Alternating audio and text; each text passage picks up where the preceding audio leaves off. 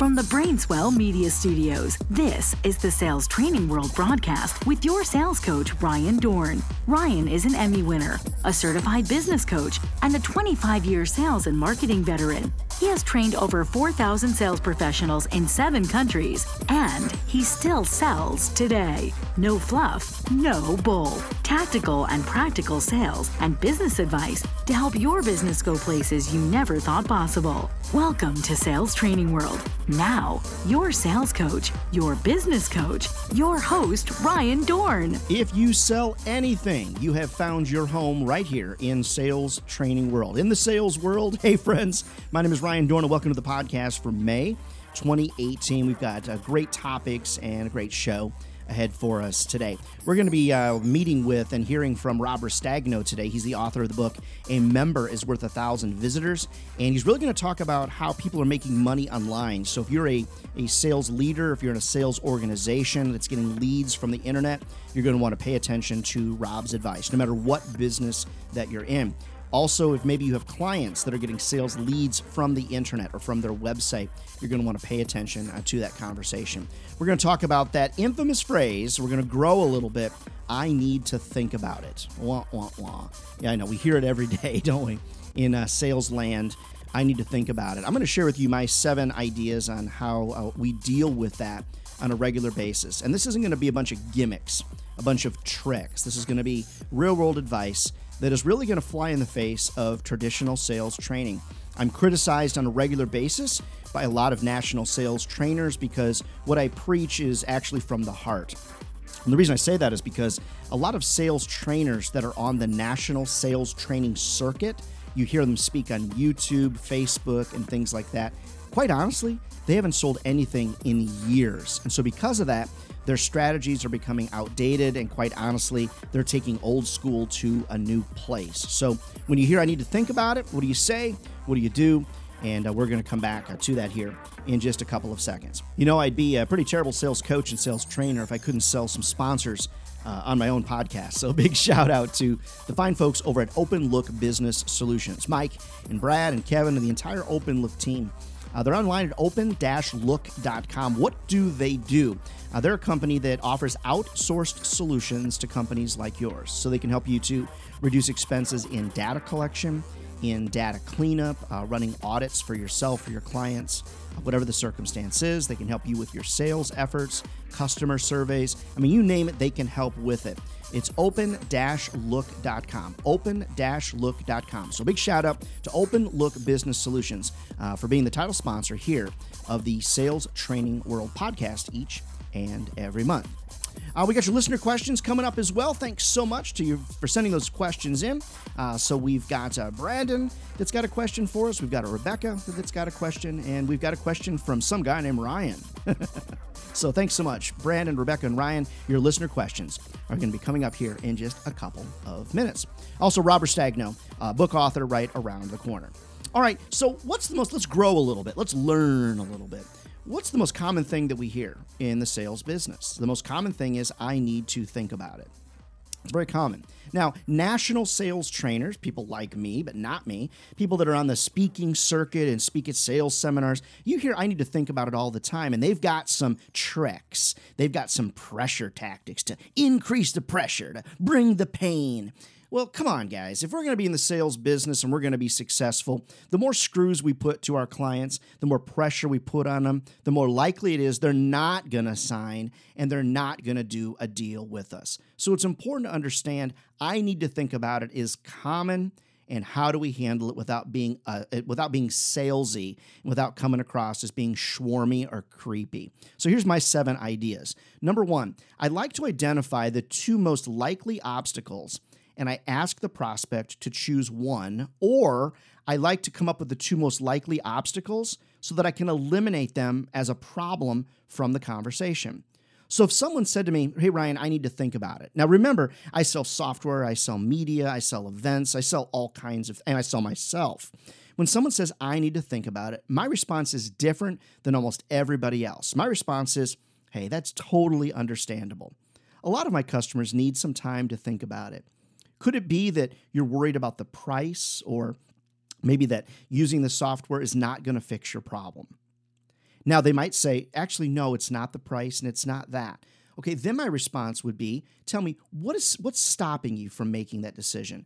Is there a question that you have for me? What's stopping you from making a decision? Notice the tone of my voice. I'm quiet, I'm humble, I'm trying to ask questions to isolate obstacles. Because if I can isolate those obstacles, I might be able to work them through it. It's important, though, if you are deploying sales strategies like, well, you know what you're thinking about today, somebody else thought about yesterday. Really? Try that on a millennial and see what happens to you. If you're like me over the age of 40, I'm 46, I don't consider myself to be old. Try one of those old school closing techniques on a millennial and see what happens. More than likely, they'll throw you out the door or they'll hang up on you. So, number one for me is I try to use questioning to identify the most likely obstacles, stopping them from making a decision. And it's important, my tone is everything. Now, on the podcast, I'm goofy and I'm arrogant and, you know, I'm trying to be pretty cheeky about stuff. But when I'm working with a client, I try to be humble. I try to be at their level. I don't try to tower over them like a lot of people advise. I try to be an excellent, excellent representative of my company. I try to be quiet and I try to work them through this issue of I need to think about it. Number two, when you're concerned that a customer is making potentially a bad decision, I truly believe that you should say so. I truly believe it. People usually appreciate your concern. So if you felt like somebody was making a bad decision, I might say, I'm concerned you might be making the wrong decision. May I have your permission to share my concerns? And the reason that I want to say that is because I want to be genuinely empathetic to their situation. I also want to prove to them that I value their business. Now, the only way you can pull this off is if you are a person that exudes genuine concern. If you're a goof, if you're a comedian, if you're a knucklehead, they're probably not going to believe that you're concerned anyway. Now, I don't believe that this is a sales technique or a sales strategy. I believe this comes from an actual point of concern as a human being. This is a human touch point. Now, if you're actually not concerned and you're using it as a sales technique, hey, it's going to backfire. It's not going to work for you. So you don't want to do that.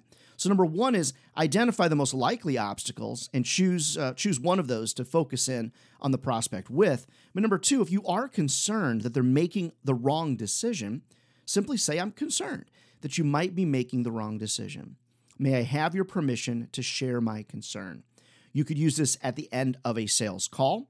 You could use them when they're saying, I need to think about it. You can also use this if they say no. Now, if you're not concerned, don't say this. If you're not a, an empathetic person that's got a human touch, don't do this. If you are, it does quite, it works quite well. All right, number three, Seven ways to respond to I need to think about it. Number three, get a reality check. Okay, number three, get a reality check. What I mean by that is when someone says, I need to think about it, most of the time when I hear, let me think about it, what people really mean is, no, thank you. Can you tell me, is that what you're thinking? That you're really not interested? Is that how you're feeling? Again, this is empathetic. Again, this is uh, human in its nature uh, and its form. I truly believe that it's something that is genuine, and I would rather have a no from somebody than chase them down. Now, I'm going to be assaulted online with this one because many sales trainers, large and small, many sales trainers will say never give a client an opportunity to say no. That is ridiculous. No is the first yes. No. Now, no might mean maybe, but no being no is no. And if someone would rather tell me no because they genuinely mean no, I don't want to waste my time as a salesperson chasing somebody down that's actually not interested at all. If you've done a good job on the sales call, you have presented in a very appropriate and effective way. If you've isolated their pain points, if you've figured out how long that has been a pain for them, if they have some money to fix that pain, then I'm going to help them. If they have no money, if they don't know their pain points and you can't pull them out of them, I would rather get a no than spend hours of my day chasing them down. So that's why number three is important. Now, if the answer is not no, then they're going to give you some type of angle or some way to lead the conversation forward. So, number three is when someone says, I need to think about it, get a reality check.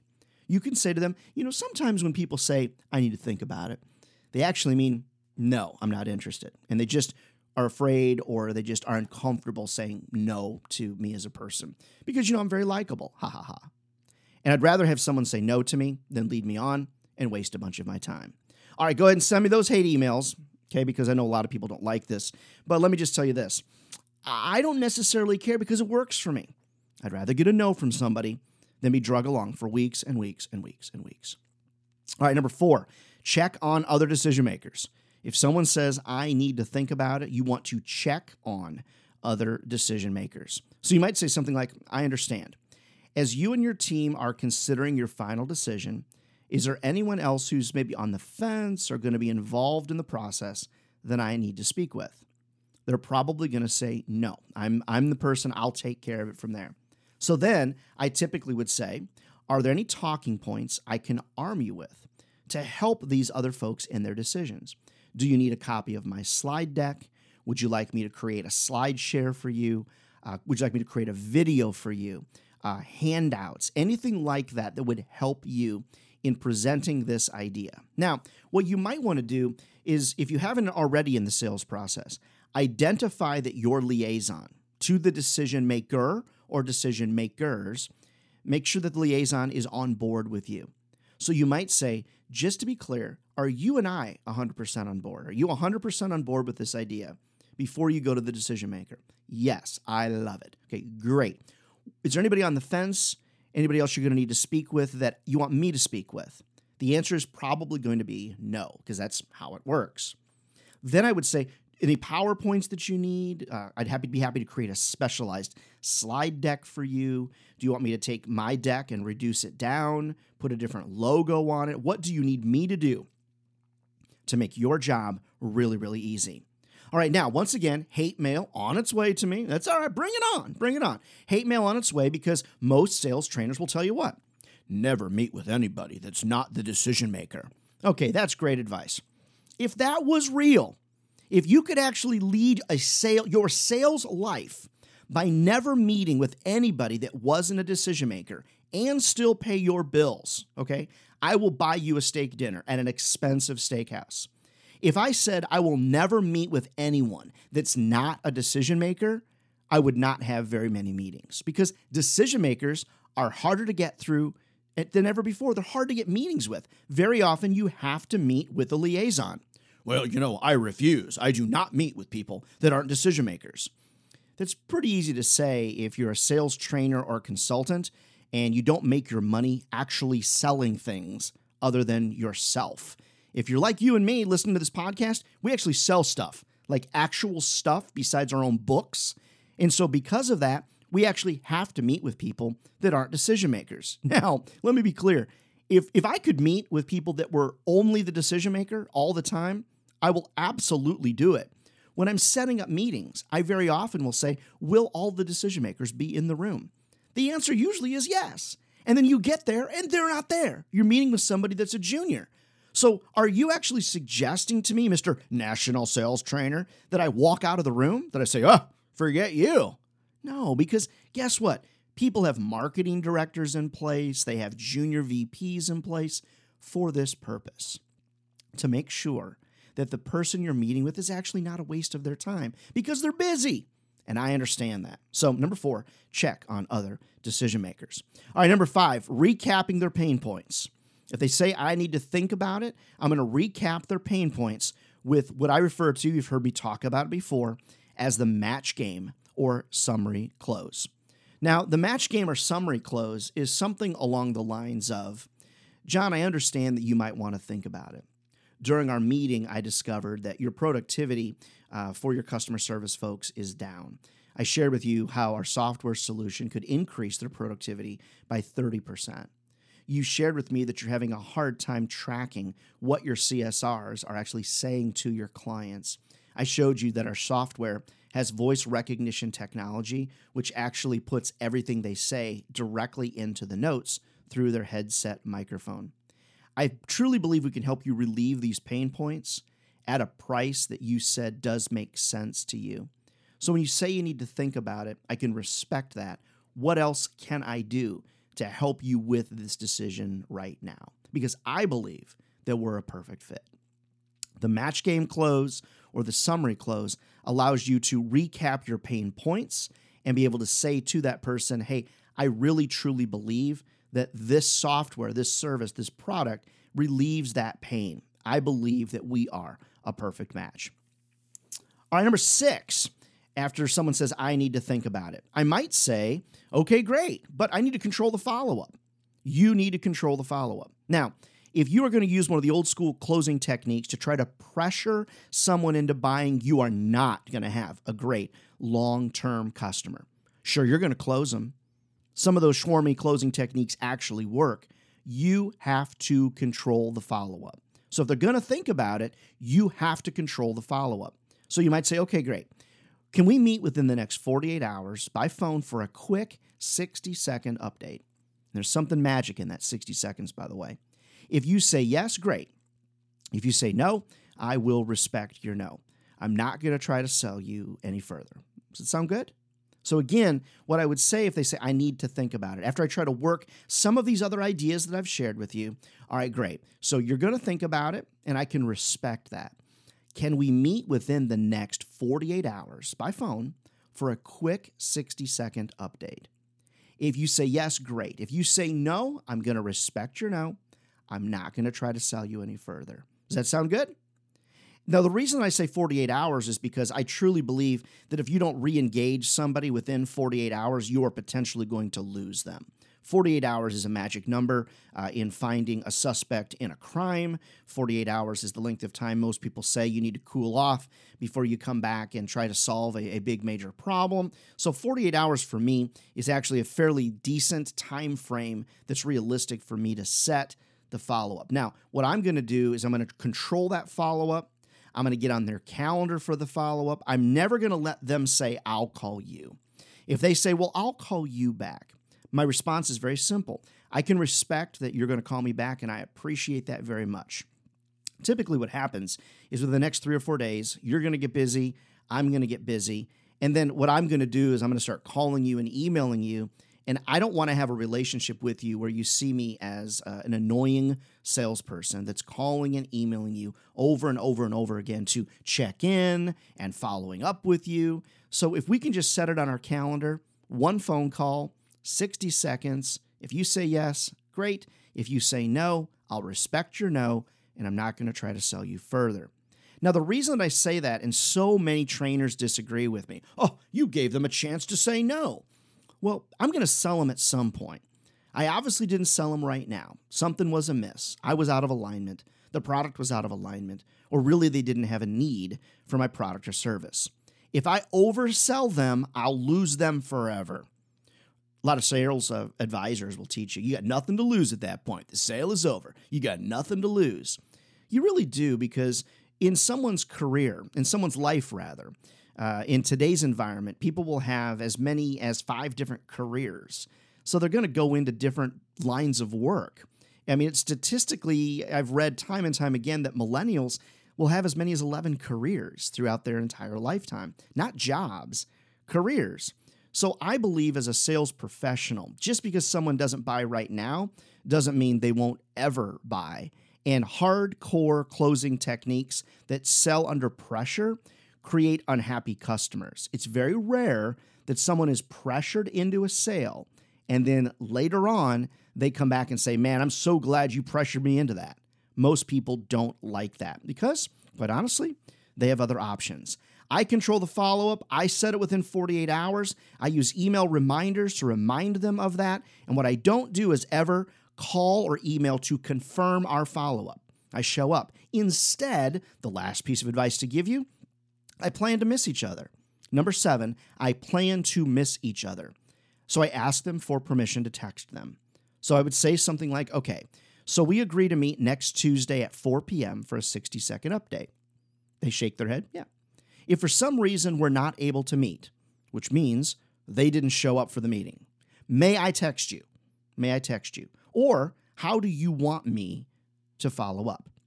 So, what I'm doing is I'm putting them on notice psychologically that if for some reason they miss our call, if for some reason they stand me up or whatever, I now have their permission to text them. Now, I don't text people without their permission. I've had some conversations about this with uh, a bunch of uh, different folks that we've had uh, on the podcast over the years. And what I've noticed is that when I don't have someone's permission, they don't usually respond favorably. Now, you might say, I don't care. I don't care how they respond. Well, that's really a bad attitude to have. Quite honestly, in the sales business, you never know when someone's going to buy. Your reputation is basically the only thing that you've got. That's why a lot of these old school sales techniques, or a lot of these uh, guys that are writing books like I Don't Give a Crap Sales, or things like that, that's because you haven't been in the business long enough to know that sustainability in sales is mission critical. You will sell them at some point. Maybe right now is just not the time. So, number seven then is planning to miss each other you know, I need to think about it is probably one of the most common things that we hear in the sales business. So, number one, I identify the two most likely obstacles and I ask the prospect to isolate onto one of those, or I isolate and identify the two most likely obstacles and I try to eliminate those as a point of stop from the sales process. Number two, when I'm concerned that a client is making a poor decision, I ask for permission and I share my concerns. Number three, I get a reality check with them. If they are saying I need to think about it, maybe they're actually saying no. I'd rather them say no. Uh, well, I shouldn't say I'd rather them say no. I'd rather them say yes. I'd rather know it's a no than waste my time chasing them down. Of course, I'd always much prefer to get a yes. Number four, always want to check in other decision makers that are in the process. Number five, I always recap their pain points. What are the pain points that they showed me in the meeting, they revealed to me in the meeting, using the match game close show that I have absolutely done a great job of answering those pain points. Number six, so important. When they need to think about it, you control the follow up. You set the follow up meeting within 48 hours. You put them on the calendar. Don't let them control the follow up. And then number seven, they're probably going to blow you off on that follow up. So plan to miss each other by asking permission to text them. It's probably the most common thing we hear. You want to be prepared for it. And guess what? I'm prepared for hate mail about this because, quite honestly, this is a point of contention for a lot of people in the sales business. I need to think about it. Might mean yes, might mean no, might mean maybe, but maybe you've got a technique that you use that you think is better than mine. That's awesome. I love it. Drop me an email, ryan at ryandohrn.com, D O H R N, ryan at ryandohrn.com. And maybe you want to be in the podcast and you want to debate it out with me. Oh, man, I'd love that to do that. So check it out. Send me an email and be happy to, to answer your questions and also to hear how you respond to I need to think about it. All right, every now and again, we have an opportunity to have somebody on the podcast um, that really brings a, a different uh, tone and a different light to the sales conversation. All of us recognize that our websites uh, drive a lot of leads, a lot of business uh, for us and also for our customers. As a point of learning, uh, one of the things that I do is I read a lot. So when I came across the book, A Member is Worth a Thousand Visitors from Rob Ristagno, I thought, man, we need to talk about this book. Now, a lot of you know me that I spent a lot of time in the media business. That's where I uh, met Rob.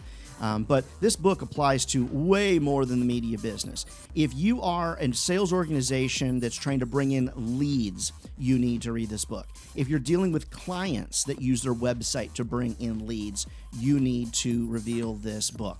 So, um, Rob, thanks for being here, brother. And um, the book is great, by the way, out on Amazon. Um, Rob, before we get started, folks that don't know you, if you would, please take a second and tell them a little bit about you. Sure, Ryan. And before I talk about myself, I just want to say thank you for having me. I'm, I'm a big fan of yours. I've been following your work for a long time, and you're one guy who practices what he preaches, and you know what you're talking about. So it's really an honor to be here. I've been looking thanks. forward to this. I appreciate it. Yeah, so I, I consider myself a lifelong media nerd. I, I started a newspaper. Yeah, I started a newspaper when I was 11 years old in my neighborhood and used the money to buy Nintendo games. Uh, but you know, more professionally, I, I started my career at McKinsey, and I focused on media and entertainment clients. Then I went on to work for various niche niche media companies until a few years ago when I started the Sterling Woods Group, really with the aim of helping publishers make more money online. So we've developed this five forces framework, which we teach our clients, uh, and we offer services like training, consulting, Uh, and then we found that some clients don't always have resources to implement all the things that we recommend.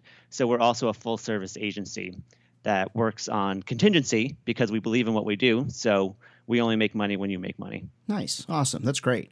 Well, you and I have had a lot of conversations about how your work applies to sales. And all of us in the sales business know that if we have great website traffic, then we have something really exciting to sell. So, one of the things that I loved about uh, the book is you have several focuses, but one of the focuses, or actually one of the chapters, I think is called "Focus on Whales."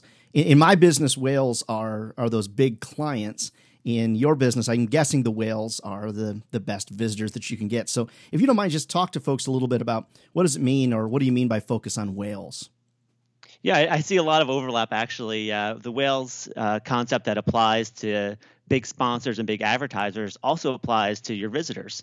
So when talking about opportunities to to sell products to your reader base, to your to your site visitors, I also carve up the audience into whales, fish, and barnacles.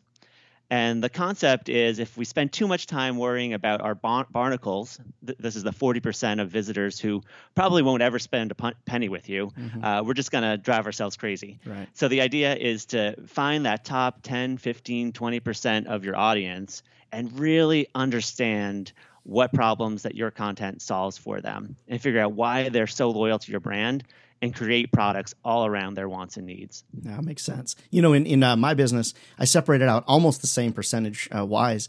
I have minnows and I have cod in the middle, and I have whales on the uh, on the top end. And I tell salespeople all the time: if you spend too much time on those minnows that you call barnacles, if you, which I love, by the way, I might steal that just so you know. I will I will give you credit at least ten times. Um, all right. and then after that, sorry.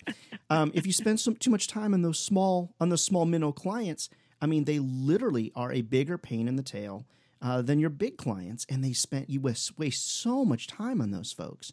Um, so I really love uh, that focus uh, that you've got and an, an entire chapter dedicated to it. Now, as we're trying to, we, we want the best website traffic possible, obviously, so we can really, you know, convert those folks over into great data that we potentially can sell. Can you talk about conversions a little bit? Because I know that's a really important uh, piece of the book.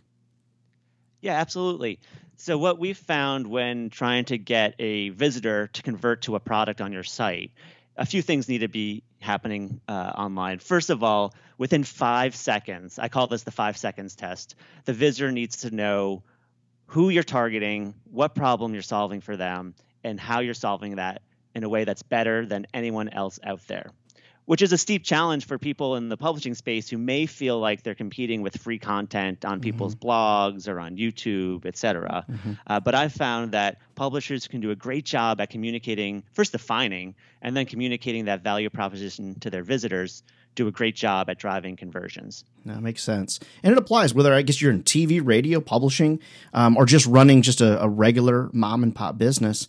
I kind of like that five second rule. Um, you know, there is another five second rule that when you drop food on the ground, you know, you have five seconds that you. that is true. And actually, my wife went to Connecticut College, and her professor actually studied it. And I believe that he found that it is true. You do have five seconds, but it, it depends on the texture of the food. Oh, God. yeah, the finding. Oh, that's funny. Well, we also know everybody on the other end of this. I promise is laughing. We also know that the conversion piece is important because um, in the end, I truly believe, you know, when the lights go out at the end of the whatever, the end of the world, um, whether you believe in heaven or hell or whatever you believe, he who has the data, the best data in the end, is is going to win. And if we're trying to sell webinars, uh, sell banner, you know, potentially banner activity, sponsored content, that type of thing, we've got to have the best site visitors and we've got to have the best data. So converting the very best people allows us to sell more. And I can just really see on the end of that how important the conversion funnel is to not only selling products immediately, but then also having really, really great data for us to be able to match with future clients as well. So that's that's awesome. That's awesome. Now, yeah. you talk a lot about testing and experimentation, which I love, and people don't do enough of it in any of the media businesses that I, I work in. So, can you talk about that a little bit? Out there that are, are so easy to implement for anyone in the media space that will help them run A/B split tests on their site to figure out what is the ultimate uh, ultimate copy, mm-hmm. offer, user experience we should be using to drive more conversions. And these could be conversions either to our own products or in the ad sales world to products that are sold by our sponsors. And in fact, we see a huge opportunity with our clients to not only sell more of their own products using some of these levers that we teach, but also sell more products for sponsors, which I think just adds to the overall package that they're offering to it, their client. Yeah, it really does. Why, why do you feel like why do more people not in the in the media business? Why do they not do more A/B testing and split testing experimentation for their clients? I found that there's just so much data out there that it can be overwhelming. Mm-hmm. And so the key is to create what I call a learning agenda. Hmm. So really, what are the three or four questions on your mind? What what you know, for example, does long form copy convert better than short form copy? Let's spend a month just testing long form versus short form to get a solid answer to figure out what we think is better given our whales, what they want, how they consume content, how they mm-hmm. make purchase decisions, and move on to the next month to the next question we're trying to answer. Maybe we want to say, is a 14 day trial a better offer than $10 off? Well, let's test that the next month and see what wins. I think the temptation is to test too many different things at once or to analyze all the data all at once when really, if we're strategic and say, these are the three or four or five questions that are really going to matter, then we can spec out some tests and some campaigns to run and really get some answers and move on to the next question. I wonder if for some advertisers, I'd love your opinion on this. Wonder if this is a sellable entity or maybe a differentiating factor in the sales process, meaning that we're sitting with an advertiser and they're maybe kind of on the fence between us and another product, digital. Let's just say we'll focus on digital for a second. I wonder if I'm able to say to them for no additional charge, maybe, mm, I, I hate to do that. For no additional charge, we can actually do, we can test three different pieces of copy, three different types of sponsored content, and actually do some testing. I wonder if you feel like that might be a differentiating factor in the sales process between one company and another. What are your thoughts on that? Absolutely we talked about how it's a challenge for for publishers and, and media executives to take advantage of all of the A/B testing tools. This really is not a problem isolated to our industry. It's really across the board that executives at companies in any industry are struggling to find the time and the and the and the resources to try some of these digital experiments. So to the extent that we could provide those services for them, I, I see that adding tons of value. Uh, you know, I also hate giving stuff away for free, so maybe uh, at the very least a differentiator, but potentially even a whole new revenue stream for publishers. Yeah, I would agree with that. I think that we're always looking for something that differentiates us because advertisers, uh, whether you're in the newspaper business, radio business, whatever, they tend to want to create this apples to apples comparison between two companies, and what they're really doing is they're trying to force us into that apples to apples comparison when it's mm. really like an apples to salmon comparison. We've got to have things that are, you know, we're both they're both food groups, but it's kind of an unfair comparison. So for those listening to the podcast, I feel like you could potentially even as simply as saying, and this is a very basic example, let's put together two completely different banner ads for you, different colors, different copy, things like that, uh, to be able to test that out. I think we all would recognize that banner ads are obviously not the future of, of media. But I've even had some clients that are testing sponsored content, as you mentioned, long form versus short mm. form, uh, mm. versus content that has multiple pictures versus content that has videos. But yeah, one, exactly. One thing I didn't, I didn't, um, I didn't, you know, have a chance to ask you about was, as it relates to you know social media, uh, using videos and things like that, landing on landing pages.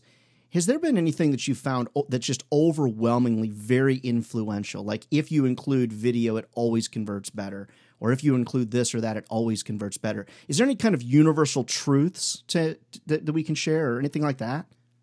My universal truth is there is no universal truth. and this comes back to the concept of focusing on your whales. Okay. Videos may work tremendously if your whales happen to be, I don't know, millennials and in a uh, consumer enthusiast space. But if you're targeting senior executives in a say let's say a stodgier industry i'm not going to name names right perhaps videos you know perhaps videos is not the best way to go and maybe you really want to do some sort of long form content uh, that's uh, viewable on a on a phone uh, or print that prints out nicely because the person likes to print it out and read it on the treadmill every mm-hmm, morning mm-hmm. when he or she exercises. So it comes back to really understanding, uh, you know, what channels, what formats. Mm-hmm what length of con- content, what style of content resonates the best with your whales. Yeah, makes sense. That's great. Well, you know, um, Rob, one of the things that you and I encounter a lot as consultants consultants in this business is that media execs they just really feel like, hey, I can't, I can't add any more staff. I can't. I mean, I I just can't expand. I love the idea, Ryan, Rob, love the idea. I can't expand.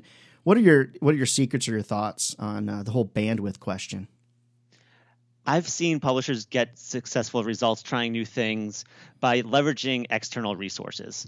And whether that's a consultant or an agency or a freelancer, I know a lot of people have had success with, with using Upwork or other services like that, mm-hmm. uh, really to spark the creativity, to move people out of the day to day to break what I call initiative inertia. Companies mm-hmm. that keep doing the same thing are going to keep getting the same results. So to to rely on an external resource to, to break that inertia for you, tap into some expertise, and really, frankly, prove the concept before you invest a lot of time and money into it. Mm-hmm. We all know how expensive it is and time consuming to hire new people to launch new initiatives. You have benefits and and search fees, and you have to find them desk space and an office and computers and software. I, I, highly recommend finding an external resource to help you get something going. And then once it takes off, that's giving you the cash flow right there to go hire resources to bring it in house. Thanks so much, Rob, for being on the Sales Training World podcast. We all appreciate it and best of luck on your new book. All right, friends, my favorite part of the program, your listener questions. Thanks for sending those in. Ryan at ryandohrn.com, D O H R N. Ryan at ryandohrn.com. All right, we got questions uh, from Brandon, from Rebecca, and from a guy named Ryan, not me, another guy named Ryan. So let's start out with uh, Brandon's question uh, from Los Angeles. Uh, he writes in uh, Ryan, I'm looking for a new sales job. Uh, do you have any advice on how I should continue with my current sales job while I'm looking for a new job? You know, um, Brandon's great question, and Los Angeles is a, a tough market uh, to work in in the sales business. Good news is uh, good salespeople are in uh, high demand. So, one of the things you want to be really careful of is you don't want to make your current employer angry, and you want to make sure you fulfill your obligations to your current employer. Now, it's very unlikely that you could go to your current employer and say, "Hey, I'm looking for a new job." It's it's fairly unlikely. So you want to be careful that you don't burn any bridges. I don't care what anybody says. Burning bridges in any business absolutely does not work out. So you want to make sure that you're pretty cool about it. Now, I'm not a big fan of headhunters. Um, I like to look online, but what I really do is I network more than anything else. Finding a job online and getting that interview online is almost impossible.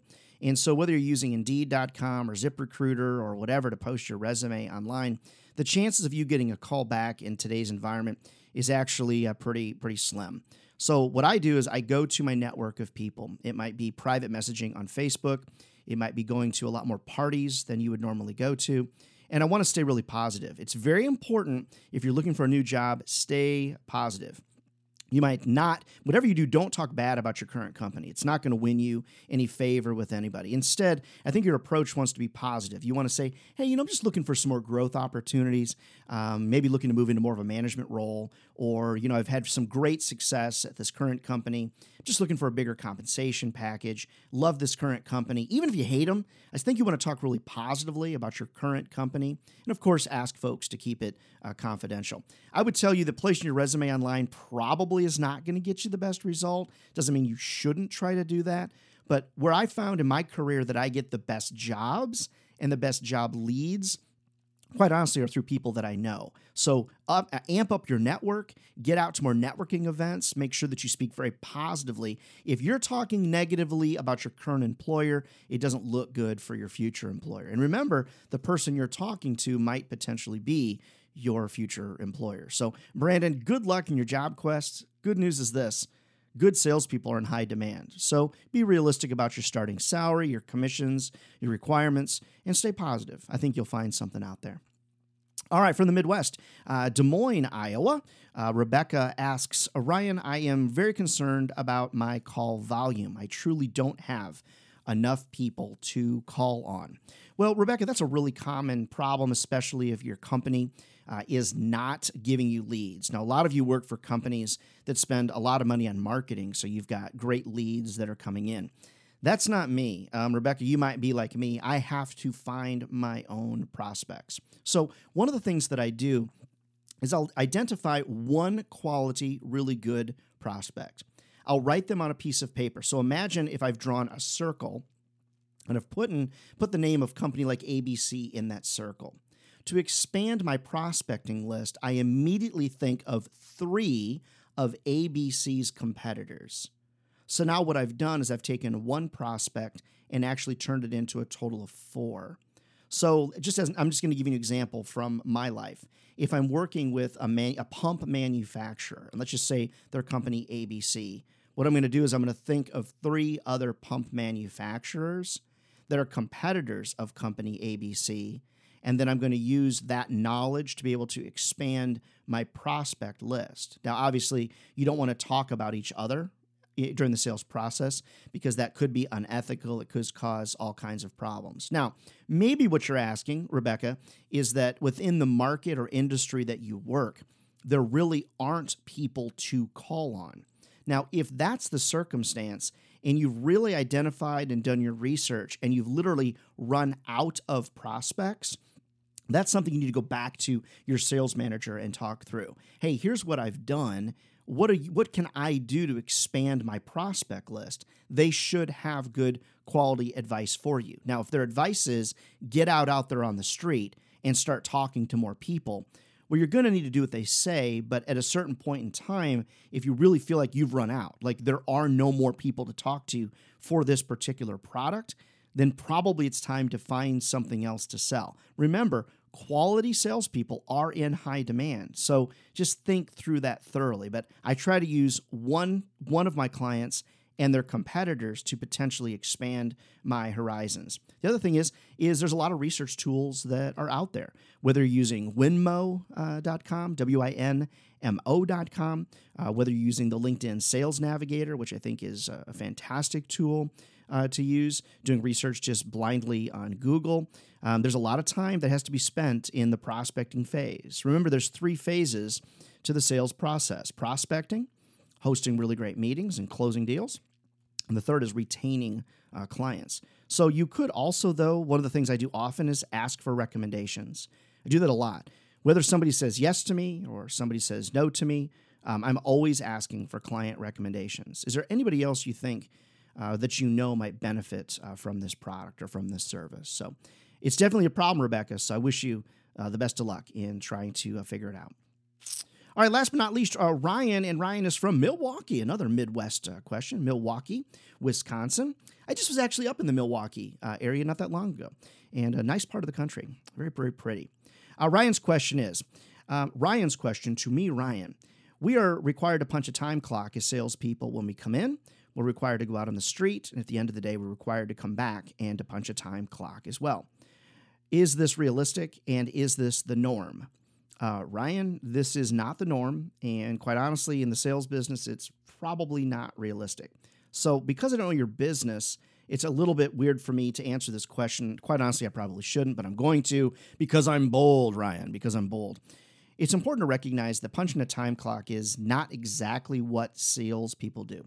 I'm imagining that in the past, the salespeople at this office or whatever have potentially abused the situation and they're trying to create a system of accountability. So maybe you roll with it for a certain period of time, but punching a time clock for salespeople is not necessarily the norm in any business that I've been a part of or that I have uh, consulted for. Now, if you like the product, if you like the service, um, time clocks are usually for hourly employees. So if you're in sales and you're being paid hourly, that's a little wonky uh, as well. So you may just very politely ask, "Hey, what's what's the whole punching the time clock thing? What's that, you know, all about? Uh, be really polite about it. You probably didn't know about that before you took the job. So you might find yourself in kind of a, a weird situation. I don't know your circumstance, so I hate to tell you to, hey, go find a different job, but I would tell you that it's a little bit peculiar. But I'm a big fan of doing what my boss says. Okay. So in my personal life, I'm a big fan of doing what my wife says. Okay. She's the boss around here. Happy wife, happy life.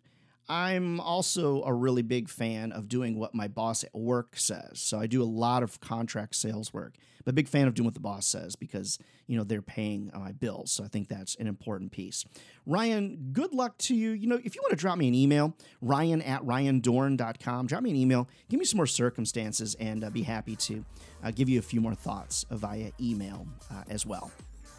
All right, friends, remember if sales was easy, everybody be doing it and they're not. So we're either crazy, which is possible, or we found a career that will truly feed our families for a lifetime. Remember, I've got a lot of opinions. This podcast is just my opinion. If you disagree, come back because you might disagree again next time. And isn't it fun? It'd be so boring if we always agreed all the time.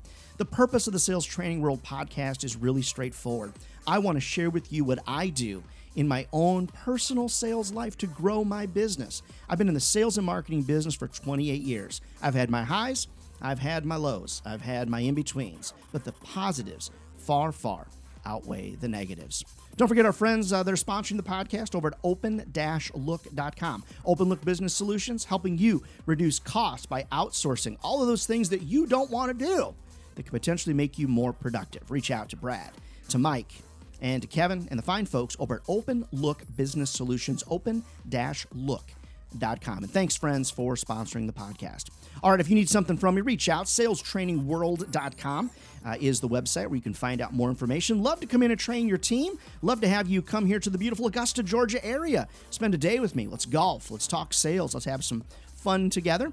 And so come check that out. If you're in the media sales business, we've got a podcast just for you on iTunes called Ad Sales Nation. So if you found us through the media sales business, you can move from this podcast over to the Ad Sales Nation podcast, which I think uh, that you'll really, really enjoy. John and Clay and myself and Andre, we're all here to help you grow your sales business. So reach out to us. Happy to answer your questions. Ryan at ryandohrn.com. If you got a sales conference coming up, love to come and speak to your group and encourage you, motivate you, and get you ready to get out on the street and sell a heck of a lot more stuff. Friends, sales is tough. So grow, learn, be the very, very best that you can be. All right, friends, that wraps up the podcast for the month of May 2018. My name is Ryan Dohrn, and thanks so much for being here with us. God bless you. We'll see you out on the street.